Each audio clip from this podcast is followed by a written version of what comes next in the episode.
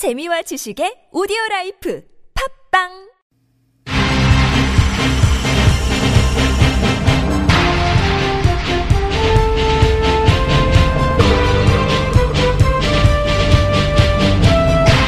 색다른 시선 이수기입니다.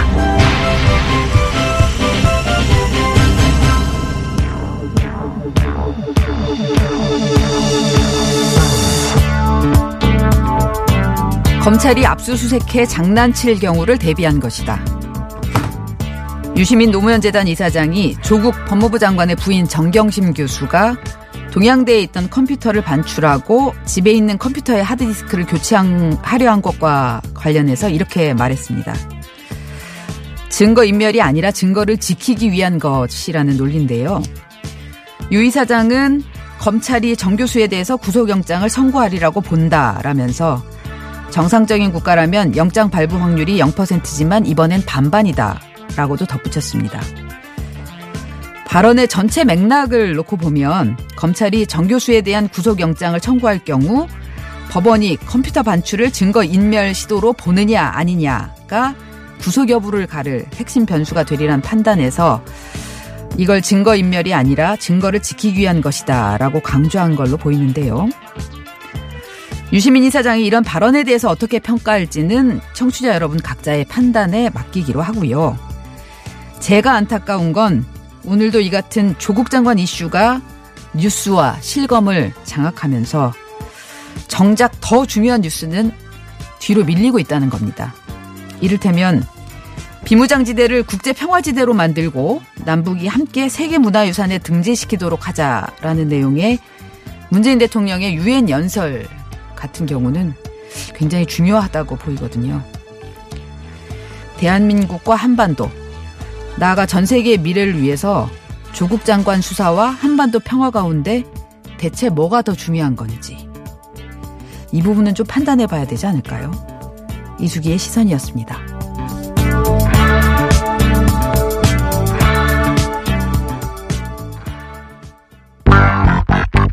갓 잡아 올린 싱싱한 뉴스를 깊이 있게 전해드리는 뉴스 강태공. 예, 수요일에 강태공 정상근 기자와 함께합니다. 어서 오십시오. 네, 안녕하십니까? 오늘 첫 번째 뉴스는 뭐죠? 네, 첫 번째 뉴스는 윤석열 검찰총장이 그 조국 법무부 장관 수사와 관련해서 처음으로 입을 열었다라는 소식입니다. 네. 어, 조국 장관 수사 이후에 거의 외부 일정이 없었는데. 네. 그죠? 처음 나온 거죠. 네, 그 이후로 처음 이 일정이 있었는데 그때 기자들이 이제 물어본 거죠. 어, 윤석열 총장은 오늘 오전에 그 인천 파라다이스 시티 호텔에서 열린 어, 제29차 이 마약류 퇴치 국제 협력 회의에 참석을 했습니다. 뭐 한달 만에 공식 석상인데 어, 윤석열 총장이 모습을 드러내자 이 기자들이 이 조국 장관 일가 수사는 차질 없이 진행되고 있는가, 이 언제쯤 마무리될 예정인가에 대해서 물어봤고 어, 이에 대해서 윤석열 총장은 어, 수사는 절차에 따라 진행되고 있다라는 이 짧은 입장을 밝혔습니다. 조국 장관에 대한 수사는 월요일 압수수색으로 정점에 달하고 있는데요. 어제 오늘 그 조국 장관의 자녀들도 모두 검찰에 소환이 됐었습니다. 어, 이제 정경심 교수 그리고 조국 장관이 소환될 것인지 관심이 모아지고 있는 상황인데 예, 그동안 윤석열 총장이 그 조국 장관 수사에 대해서 한 말은 이 빠르게 진행해서 수사를 마무리해야 한다. 뭐 엄중한 시기에 있다는 점을 인지해야 한다는 취지의 발언 정도였습니다. 뭐 오늘 발언도 뭐 기존의 원칙적인 입장에서 뭐 크게 변한 것은 없는 좀 그런 상황입니다. 아마 오늘도 안 나오고 싶었을 텐데 네. 지금으로서는 어쨌든 취재 대상이니까요. 아주 네, 핫한 그렇죠. 대상이니까. 근데 이제 국제 회의라 안 나올 수 없었던 거고 나와서는 원칙적인 얘기만 하고 지금 갔다 이렇게 보면 될 것 같고요. 네. 음, 조국 장관의 부인 정경심 교수가 이 검찰 수사에 대해서 다시 한번 비판을 한 모양이에요. 네, 뭐 직접적인 비판은 아니었는데요. 어제 이 검찰의 거- 검찰이 이 딸과 아들에 대한 소환을 했는데 여기에 대해서 일종의 소회를 페이스북에 적었습니다. 이 정경심 교수는 그 아들이 어제 아침 10시부터 그 오늘 새벽 2시 넘어까지 어, 근 16시간이 넘는 강도 높은 조사를 받고 어, 오늘 새벽 3시쯤에 귀가를 하면서 오늘 처음 느낀 게 제가 참 나쁜 놈으로 살았다는 거예요. 이 조서를 읽어보면 저는 그런 놈이 되어 있네요. 라는 말을 했다면서 네. 그 아이는 평생 엄마에게 한 번도 되돌아본 적 없는 이 동네에 소문난 예의 바르고 착한 아이였는데 라고 적었습니다. 이 딸에 대해서도 어제가 딸아이 생일이었는데 아들이 소환되는 바람에 전 가족이 둘러앉아 밥 한 끼를 못 먹었다라면서 이 뒷모습, 고개 숙인 모습 사진이 언론에 뜨고 이 딸이 더 이상 버티기가 힘들었나 보다라고 말을 하기도 했습니다. 생일이었는데 밥 한 끼도 못 먹었다. 같이. 네. 이게 부모 입장에서는 그 아들 딸이 다 소환돼서 조사받고 이러면 정말 좀 억장이 네, 좀- 무너지는 그런 심정일 거예요. 그렇겠죠. 네. 그런데 이 와중에 세월호 유족들이 검찰에 가서 항의를 했다 이런 뉴스가 있던데 왜 그런 얘기가 나오는 거죠? 네, 뭐 세월호 유가족들 입장에서는 이번 검찰의 대대적인 수사가 오히려 좀 상처가 된 것 같습니다. 뭐 이렇게 수사에 매진할 수 있으면서 그동안 왜 이 세월호 수사는 제대로 하지 않았냐라는 건데 아. 4.16 세월호 참사 가족 협의회는 그 오늘 오후에 성명서를 내서요. 이 검찰에 이 주어진 힘을 강- 주어진 강력한 힘을 이 세월호 참사 전면 재수사에 사용할 것을 촉구를 했습니다. 이 세월호 가족들은 이 검찰이 조국 장관과 그 가족에게 이 대규모 압수수색을 자행하고 엄청난 규모의 검찰 인력 그리고 국가 예산을 퍼붓고 있는 상황에 이 국민들은 경악을 금치 못하고 있다라면서 이 수사 기소 권력을 독점한 검찰은 사법적폐 정치 검찰의 편파 수행 편파 수사 관행의 극치를 보여주고 있다라고 주장을 했습니다. 이 세월호 가족들은 이와 함께 이 구조 방기에 대한 이 박근혜 정부의 책임은 명백했지만 검찰은 박근혜 정부를 수사하지 않았다라면서 예, 검찰은 그때나 지금이나 여전히 적폐 세력과 자유한국당의 편에서 국민을 우롱하고 있다라고 주장을 했습니다. 네, 그랬군요. 다음 뉴스 볼까요? 네, 아프리카 돼지열병 소식입니다. 네, 요새. 조국 장관 자꾸- 아니면은 네, 아프리카 돼지열병 소식인데 네, 이 또 세 건의 이 돼지열병 의심 사례가 접수가 됐습니다. 그러게요. 자꾸 번지는 것 같아서. 네, 진짜 웃을 소식이 아닌데 그 오늘만 이 아프리카 돼지열병 의심 신고가 두 건, 어, 그리고 방역관 점검 과정에서 한 건 등 모두 세 건의 의심 저 사례가 접수가 됐습니다. 어, 특히 어젯밤에 질병이 확진된 그 인천 강화군에서는 의심 사례 두 건이 추가가 됐는데요. 인천시가 관내 돼지 농장에 대한 예찰 검사 과정에서 어미 돼지 한 마리가 이 사료를 먹지 않고 이 새끼 돼지 세네 마리가 폐사한 것을 발견하고 가- 검역본부에 이 정밀 검사를 의뢰한 게 한 건이 있고요. 네. 어 그리고 그 강화군 양도면과 옆에 붙은 그 부른면에서도 이 아프리카 돼지열병 의심 신고가 접수가 됐습니다.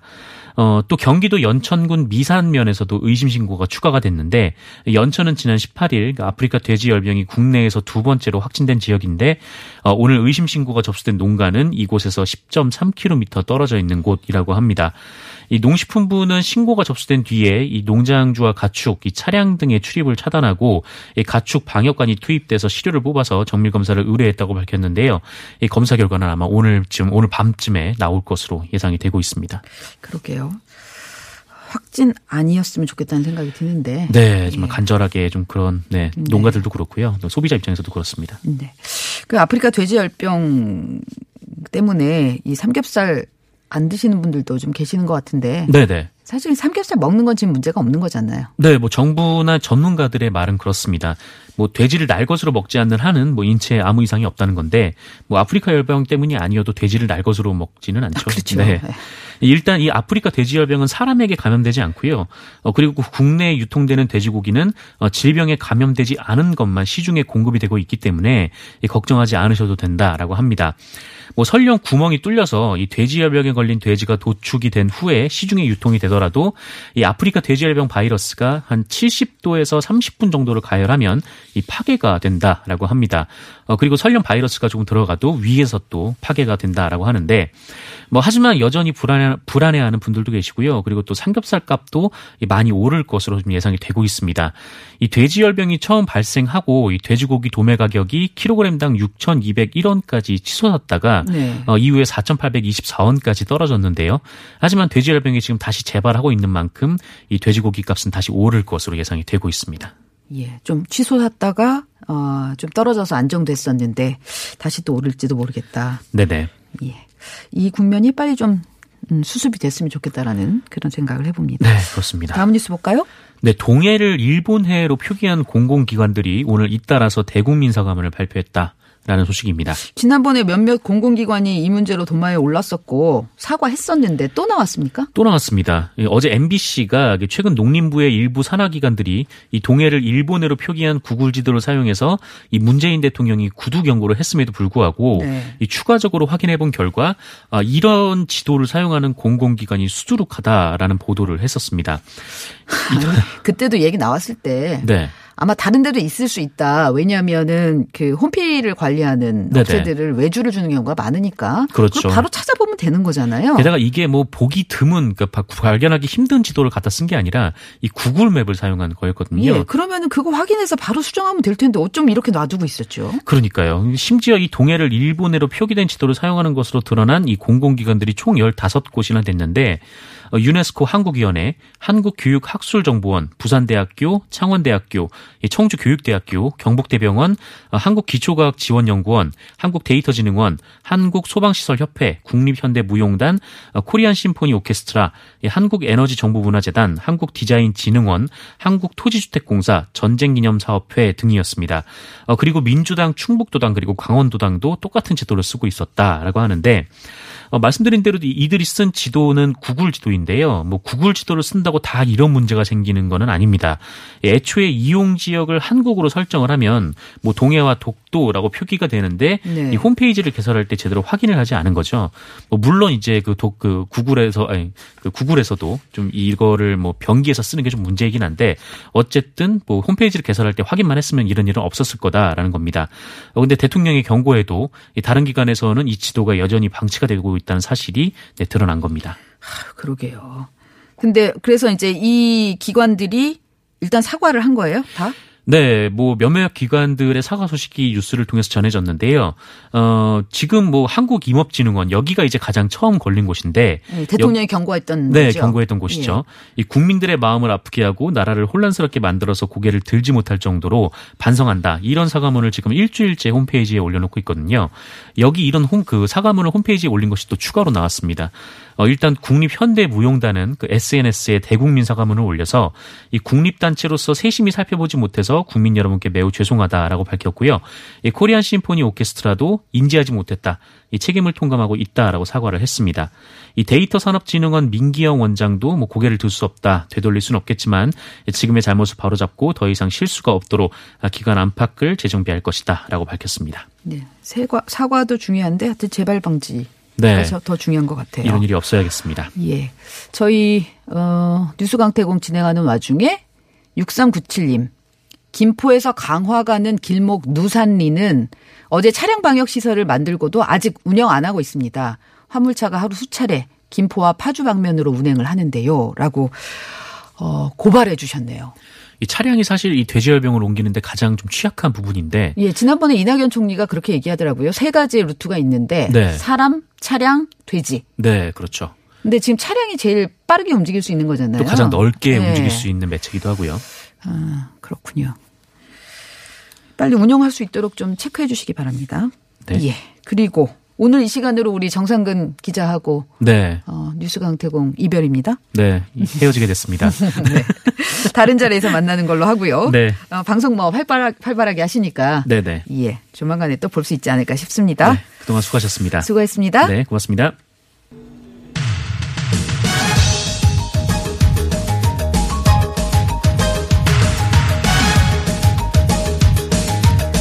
예, 색다른 인터뷰 진행하겠습니다. 미국 하원을 장악한 민주당이 도널드 트럼프 대통령에 대한 탄핵 절차에 돌입했습니다. 지난 7월에 이 대선 경쟁자인 조 바이든 전 부통령에 대해서 뒷조사를 요구했다. 이른바 이제 우크라이나, 우크라이나 의혹이 불거져서인데요.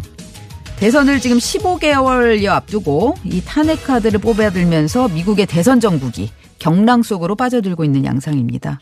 우리 입장에서는 이제 북미 협상에 혹시 또 어떤 영향을 주는 거 아닌가 이런 것 때문에 관심이 가는데요. 워싱턴 정가의 분위기 좀 알아보겠습니다. 미주 한인 유권자 연대 김동석 대표 연결돼 있습니다. 대표님 안녕하세요. 네, 안녕하세요. 예, 언제 들어오셨어요? 아, 어제 왔습니다. 아, 어제 들어오셨군요. 뭐 민주평통 행사 있으십니까? 어, 민주평통 행사도 있고, 네. 다른 초청받은 곳도 몇 군데 있고, 예. 어, 그래서 한 일주일 들어왔습니다. 아하, 강연들도 좀 하고 그러셔야 되는군요. 네, 네, 네. 그 청취자 여러분께 일단 민주당이 탄핵 카드를 꺼내들게 된 우크라이나 의혹을 좀 설명해 주세요. 어, 우크라이나 뭐 분쟁 지역으로 미국과 러시아 대결하고 있는 곳이잖아요. 네. 그렇기 때문에 워싱턴에서도 주목된 지역입니다. 그런데 이게 사실 어, 2016년 정도 초서부터 네. 어, 미국의 바이든 부통령의 아들이 우크라이나에 있는 에너지 회사에 이제 관계를 하고 있는데 아, 그 에너지 회사의 어떤 그 법적으로 위반한 문제 때문에 그 당시 우크라이나 검찰총장이 수사를 하도록 시켰어요. 예. 그때에 에, 조 바이든 부통령이 이제 우크라이나 아, 대통령에게 그 검찰총장을 해임해라라고 압력을 넣었다라는 게 이제 에, 불거 문제로 불거졌는데 예. 이 문제를 고- 갖고 있다가 트럼프 대통령이 아시겠지만은 민주당 대통령 경선에서 조 바이든 의원 지지율이 이제 1등이고 계속 유지되고 있거든요. 네. 그러니까 우크라이나 대통령하고서 그 통화를 7월 말경에 7월 25일인가 아, 우크라이나 대통령이랑 트럼프 대통령이 통화를 하면서 네. 그조 바이든 의원의 아들이 연루된 그 우크라이나의 부패 관련한 거를 어 이제 수사해야 된다. 아하. 아, 예, 이렇게 얘기를 한게 대통령끼리 얘기된 게 이제 드러나 가지고 네. 민주당 쪽에서 근데 이게 지금 너무나 이제 큰 이슈가 된 거는 아시다시피 미국 선거 한 가운데 쟁점이 됐어요 양당에 예. 아시겠지만은 한국도 그렇지만 미국이 공화민주로 너무나 정파적으로 지금 특히 선거 국면에 있어가지고 대결 양상인데 공화당의 트럼프 대통령의 스캔들일 수도 있고 또 바이든의 아주 결정적인 치명적인 또 문제가 될 수도 있고 그렇기 때문에 양쪽 다 물러설 수 없는 예, 그런 이슈가 돼 있어서 갑자기 이게 에, 그 아주 뜨거운 쟁점이 된 거예요. 예, 시작되면서 워싱턴에 뒤엎었습니다. 뭐 아. 유엔 뭐 총회 연다 이런 뉴스 하나도 없고 낸시 펠로시 의장이 어 이 부분은 이 탄핵이라는 부분으로 갈 수 있는 거 아니겠는가라는 거를 민주당 의원총회에서 물어봤어요. 예. 235명의 민주당 의원 중에서 네. 100 거의 60여 명이 그렇게 해야 탄핵으로 가야 된다. 의견이 나왔어요. 예, 그래서 어, 낸시 의장이 어제 그랬잖아요.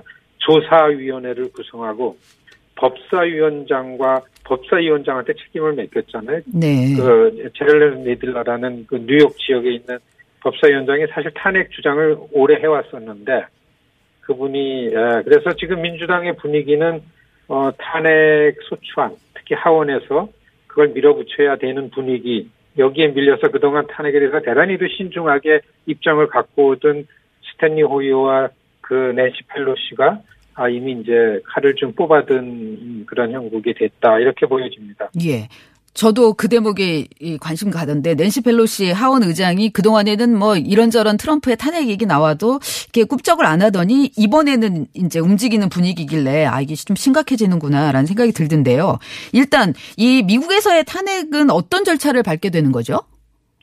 사실 그동안 트럼프 대통령은 그 어, 중간 선거 이후에 자기 고정 지지층을 아주 그 끝까지 결집을 시켜놓은 상황입니다. 그래서 예. 그 선거에 관해서는 되게 자신 있게 예, 나서가지고 이제 이런 문제도 겉으로 불거져 나온 걸로 보여지는데요. 네. 사실 한국에서는 탄핵 결정을 헌재에서 하잖아요. 예, 예.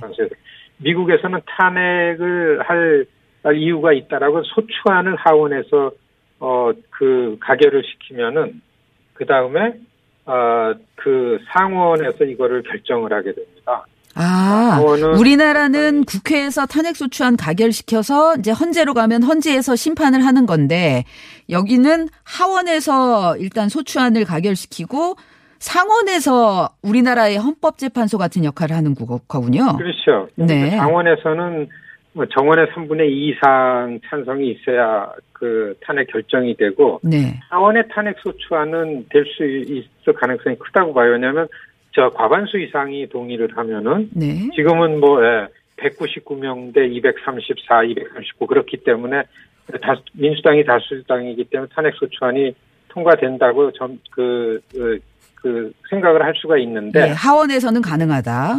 그렇죠. 예. 상원에서 이제 공화당이 다수당이고 아직까지 상원은 대단히 좀 바이파리즌입니다. 그러니까 초당적으로 네. 예, 이렇게 정파적으로 잘 안 움직이고 있기 때문에 예, 쉽지는 않죠. 그리고 그 탄핵이라는 부분이 이 국민 동의가 이렇게 바람이 일어나지 않으면 오히려 역풍을 맞게 되기 때문에 아직까지 신중론을 피는 음, 그 민주당 쪽 컨설턴트들의 목소리는 아직 있어요. 네. 그, 예, 그런데 이 이미 아시겠지만 미국 의회가 공화당은 Freedom Caucus가 주도를 하고 민주당은 Progress 그룹이라고 아주 좌 아, 이념적으로 left 쪽에서 네, 가- 굉장히, 어, 이거를 예. 끌고 가기 때문에 예, 예. 이게 이제 지도부가 이럴 수도 없고 저럴 수도 없고 굉장히 예. 그래서 이게 이제 이미 벌려진 거 아니나 이렇게 보여집니다. 네. 보니까 이번에 이 하원에서 만약에 통과가 된다. 그러면 음, 역대 미국 대통령 가운데 하원, 하원에서 탄핵 소추를 당한 세 번째 대통령이 되더라고요. 한 번은 그렇게 17, 됩니다. 예, 17대 앤드류 존슨이 하원에서 통과가 됐는데 상원에서 한 표 차이로 부결됐고 어, 잘 아시는 이제 빌 클린턴 대통령, 음, 모니카 르윈스키 스캔들에 연루됐던 역시 하원에서는 통과됐는데 상원에서는 기각이 됐고 그러니까 요번에도 지금 구조로 보면 근데 하원을 통과한다 하더라도 상원에서는 뭐 안 될 가능성이 더 높아 보이는데요. 그럼에도 불구하고 이 민주당에서 낸시 펠로시 하원 의장이 이제 중심이 돼서 이렇게 탄핵을 추진한다라는 쪽으로 간 거는 다른 이유가 있는 건가요? 이게 흔들 수 있다라고 어, 보는 건가요? 그렇죠. 저는 이게 그 선거판에 아, 이게 유리하게 작용할 거다라는 이런 계산이 깔려 있다고 보여집니다. 네. 이 낸시 펠로시 의장이 사실 요즘 선거라는 게 에, 그 정책이나 이슈를 내놓고 여기에 동의하는 유권자들의 지지를 받아서 선거에 이기는 것보다는 자기의 에, 고정 지지층을 아주 끝까지 결집시킨 다음에 거기서부터 일어나는 그 동력을 가지고서 그 바람을 만들어서 이 흐름을 만들어 가지고 이렇게 에, 결정이 나게 되죠. 예. 그런 가운데서 트럼프 대통령에 대한 문제점, 미국 대통령으로서 리더십을 갖고 문제를 제기하는 미국의 에, 이를테면 오피니언 리더들을 겨냥해서 볼 때에 에, 지금 트럼프 대통령의 탄핵이라는 부분 때문에 민주당이 결집이 되고 바람이 일어날 것 같다라고 계산을 하고 있다 이렇게 보여지고요. 예. 민주당의 낸시 펠로시 의장의 판단은 네. 근데 어, 이게 혹시 주- 아까도 처- 제일 처음에 얘기하셨는데 이 조 바이든 부통령한테 또 치명타가 될 수도 있는 거 아니에요? 그렇죠. 조 바이든 이게 이제 그 민주당의 선거를 보호한다는 측면도 강하죠. 지금 어떻든 민주당의 그 당 지도부, 참 그동안 민주당을 이끌어온 민주당의 주류들로부터 지지를 확고하게 받고 있는 게 조 바이든 지금 후보고, 네. 그다음에 조 바이든 의원은 역시 민주당에서는 거역할 수 없는 게 오바마의 업적들입니다. 예. 아, 민주당의 새로운 세기에 새로운 민주당의 활로를 오바마가 만들었다라는 게 이제 민주당에서 판단하고 있기 때문에 뭐 다 아시겠지만은 세 번 후보 토론회 했는데도 어, 오바마 업적을 그렇게 부정할 수 없는 분위기였었습니다. 네. 바이든을 지켜야 된다 이런 부분이 분명히 있습니다. 아, 그렇군요. 그래서, 그래서 바이든을 지켜야 된다라고 지금 분위기는 그렇게 만들어져 있는데, 만약에 그래도 그 본인이 그 아들에 대해서 수사하지 말라고 그런 통화를 했다라는 대목들이 오히려 부각된다면 트럼프, 뭐, 트럼프도 뭐 상처를 받을 수 있지만 바이든도 또 상처를 받을 수 있지 않을까. 이게 어디로 튈지 모를 것 같다라는 생각도 들길래요. 그렇죠. 지금 이거는 뭐 전문가들마다 탄핵에 관한 그 입장과 아, 그 견해도 다른 것처럼 네. 그리고 어, 또 민주당 안에서도 조 바이든 의원 때문에 민주당의 흐름이 막혀지고 있는가 아닌가라고서 민주당의 좌파들 목소리가 있기도 하고 네. 그 다음에 그 어쨌든 조 바이든의 그 이 흠집이 나오는 거와 마찬가지로 어, 트럼프 대통령이 갖고 있던 약점들 많은 문제점들이 선거판에 드러날 수도 있다 이렇게 보는 전문가들도 있고 네. 어, 양 당이 어, 물러날 수 없는 예, 미국 그 정치권의 최고의 이슈로 됐다라는 것만은 어, 사실입니다. 예. 그 미국의 유권자들이 이 우크라이나 스캔들을 많이 압니까?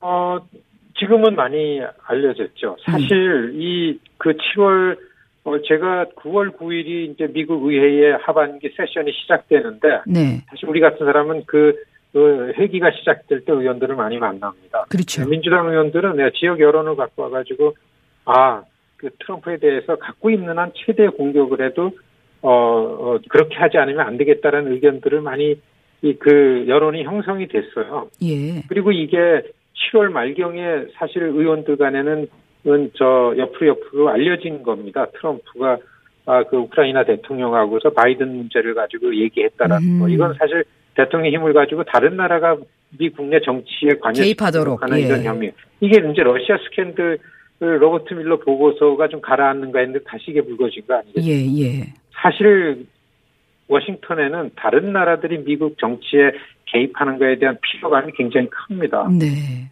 예, 이렇게 되기 때문에 이게 어느 당에 유리하고 이런 부분보다는 시민사회에서는 일정의 관심이 쏠리길 수밖에 없는 거고, 아, 이런 거에 의해서 정치인들을 가늠해보고 평가하는 그런 잣대가 될 수 있다. 이렇게 보여지죠. 예. 우리로서는 이 관심이 결국 이런 이제 탄핵 흐름이 있을 때 북미 협상에 어떤 영향을 미칠까? 그게 이제 어, 최대 관심사잖아요. 어떻게 보세요? 그게 예, 그게 사실 걱정이죠. 예. 그처럼 예, 조성된 북미 관계 변화라는 게 계속 이어져야 되는데 그런 측면에서 볼때 우리 문재인 대통령의 유엔 방문도 굉장히 절묘한 결정이었다고 봐요. 원래는 그 대통령 참가를 안 하시려고 그랬었잖아요. 예, 원래는 총리가 가려고 했었죠. 예, 존 볼튼이라고 이 북미 관계를 가로막고 있던 안보 보좌관을 해임시키고 그다음에 바로 그 대통령이 그랬잖아요. 그 어 저 존 볼튼은 사실 존 볼튼 해임은요 중동 문제 때문에 해임이 된 겁니다. 네네. 근데 그 존 볼튼 뒤에 있는 우파 유태인들이 예, 부담이 가기 때문에 대통령이 해임되자마자 북한 문제 때문에 그거를 했다. 이렇게 얘기를 하니까 이게 기회를 포착한 거죠. 한국 안보실에서. 예. 그래서 정상회담을 하면서 저는 분위기는 작고 워싱턴에서 관심 바깥으로 밀려났던 한반도 이슈가 다시 이 그 관심 갖고 대통령이 어떤 행동을 취하고 실무 협상을 이어가도록 하고 이럴 수 있는 기회가 왔는데 갑작스럽게 낸시 펠로시가 이제 이 탄핵이라는 걸 꺼내들면서 네. 어 이걸로 모든 걸 덮어버렸잖아요. 네. 굉장히 걱정이 되는데 사실 이게 반반입니다. 아 트럼프 대통령이 몰려가지고 돌파구로서 한반도 문제를 그렇죠. 택할 수도 있죠. 더 전념할 수도 있죠. 예, 예, 그렇게 쓸 수 있는 건지 아니면은 예, 아니면은 아, 이 국내 이슈에 더 자신감을 갖고서 이 판의 탄핵이라는 걸 가지고 민주당보다 유리하게 갈 수 있는 자신을 갖고 여기에 몰두할지 아, 양쪽 다 참 가늠이 안 되는데 여하튼 한국 입장에서는 너무나 큰 이슈가 나왔기 때문에 좀 불안하고 걱정이 되는 것은 사실입니다. 네. 우리로서는 북한 쪽으로 이 계속해서 관심을 좀 갖도록 이 끌고 나가야 되는 게 더 중요한 것 같네요. 그렇죠. 그동안 뭐 한반도 이슈가 사실은 뭐가 풀어내기 어렵다라는 것보다는 미국의 이슈에 상위층에 접하고 있었어야 되는데 네. 예, 다좀 밀려 순위에 밀렸기 때문에 그런지 모처럼 트럼프 대통령이 이 앞에서 이거를 끌고 왔는데 이게 묻히면은 안 되죠. 예. 굉장히 좀 예, 두려운 생각이 드는 겁니다. 알겠습니다. 워싱턴 정가의 얘기. 예, 오늘 미주 한인 유권자 연대 김도석 대표로부터 좀 들었습니다. 대표님 감사합니다. 네, 안녕히 계십시오. 네.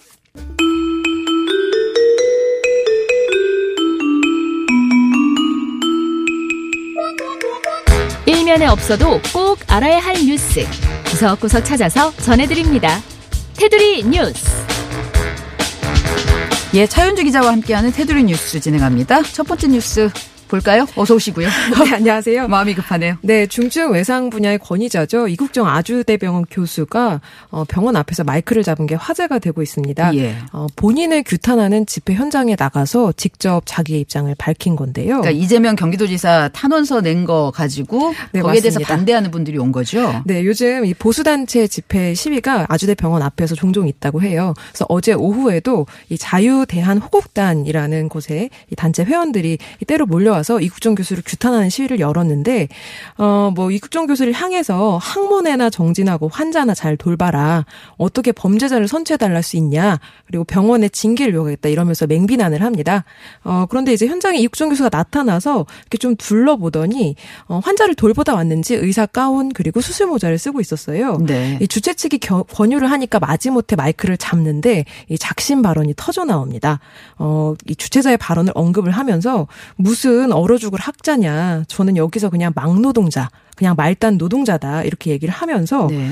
환자한테 피해 주지 말고 병원장한테 가서 직접 얘기하라 이러면서 일침을 놓는데요. 요즘 좀 힘든 상황인가 보더라고요. 육준 교수가. 아. 이 징계를 요구한다고 했는데 좋다. 여기 의료원에 나를 자르지 못해서 안달인 사람들이 많은데 가서 징계를 요구하면 아주 다들 신나할 거다. 이러면서 신세한탄 비슷하게 이렇게 얘기를 합니다. 그 집회 주최자 마이크 넘겼던 사람은 굉장히 네, 당황했네요. 굉장히 당황하고요. 말리기 시작합니다. 아, 교수님, 선생 님 이러면서 깍듯하게 말리는데요. 그런데도 뭐 방언 터진 듯이 계속 얘기를 하더라고요. 그러면서 지금 이 구종 때문에 뭐 병원이 개판됐다고 한다. 뭐 닥터 얘기 몇 개 들어왔다고 민원 때문에 뭐 날 자르겠다고 난리인데 난 좀 잘렸으면 좋겠다까지 이렇게 얘기를 하는데요. 결국 5분 만에 마이크를 빼앗기고요.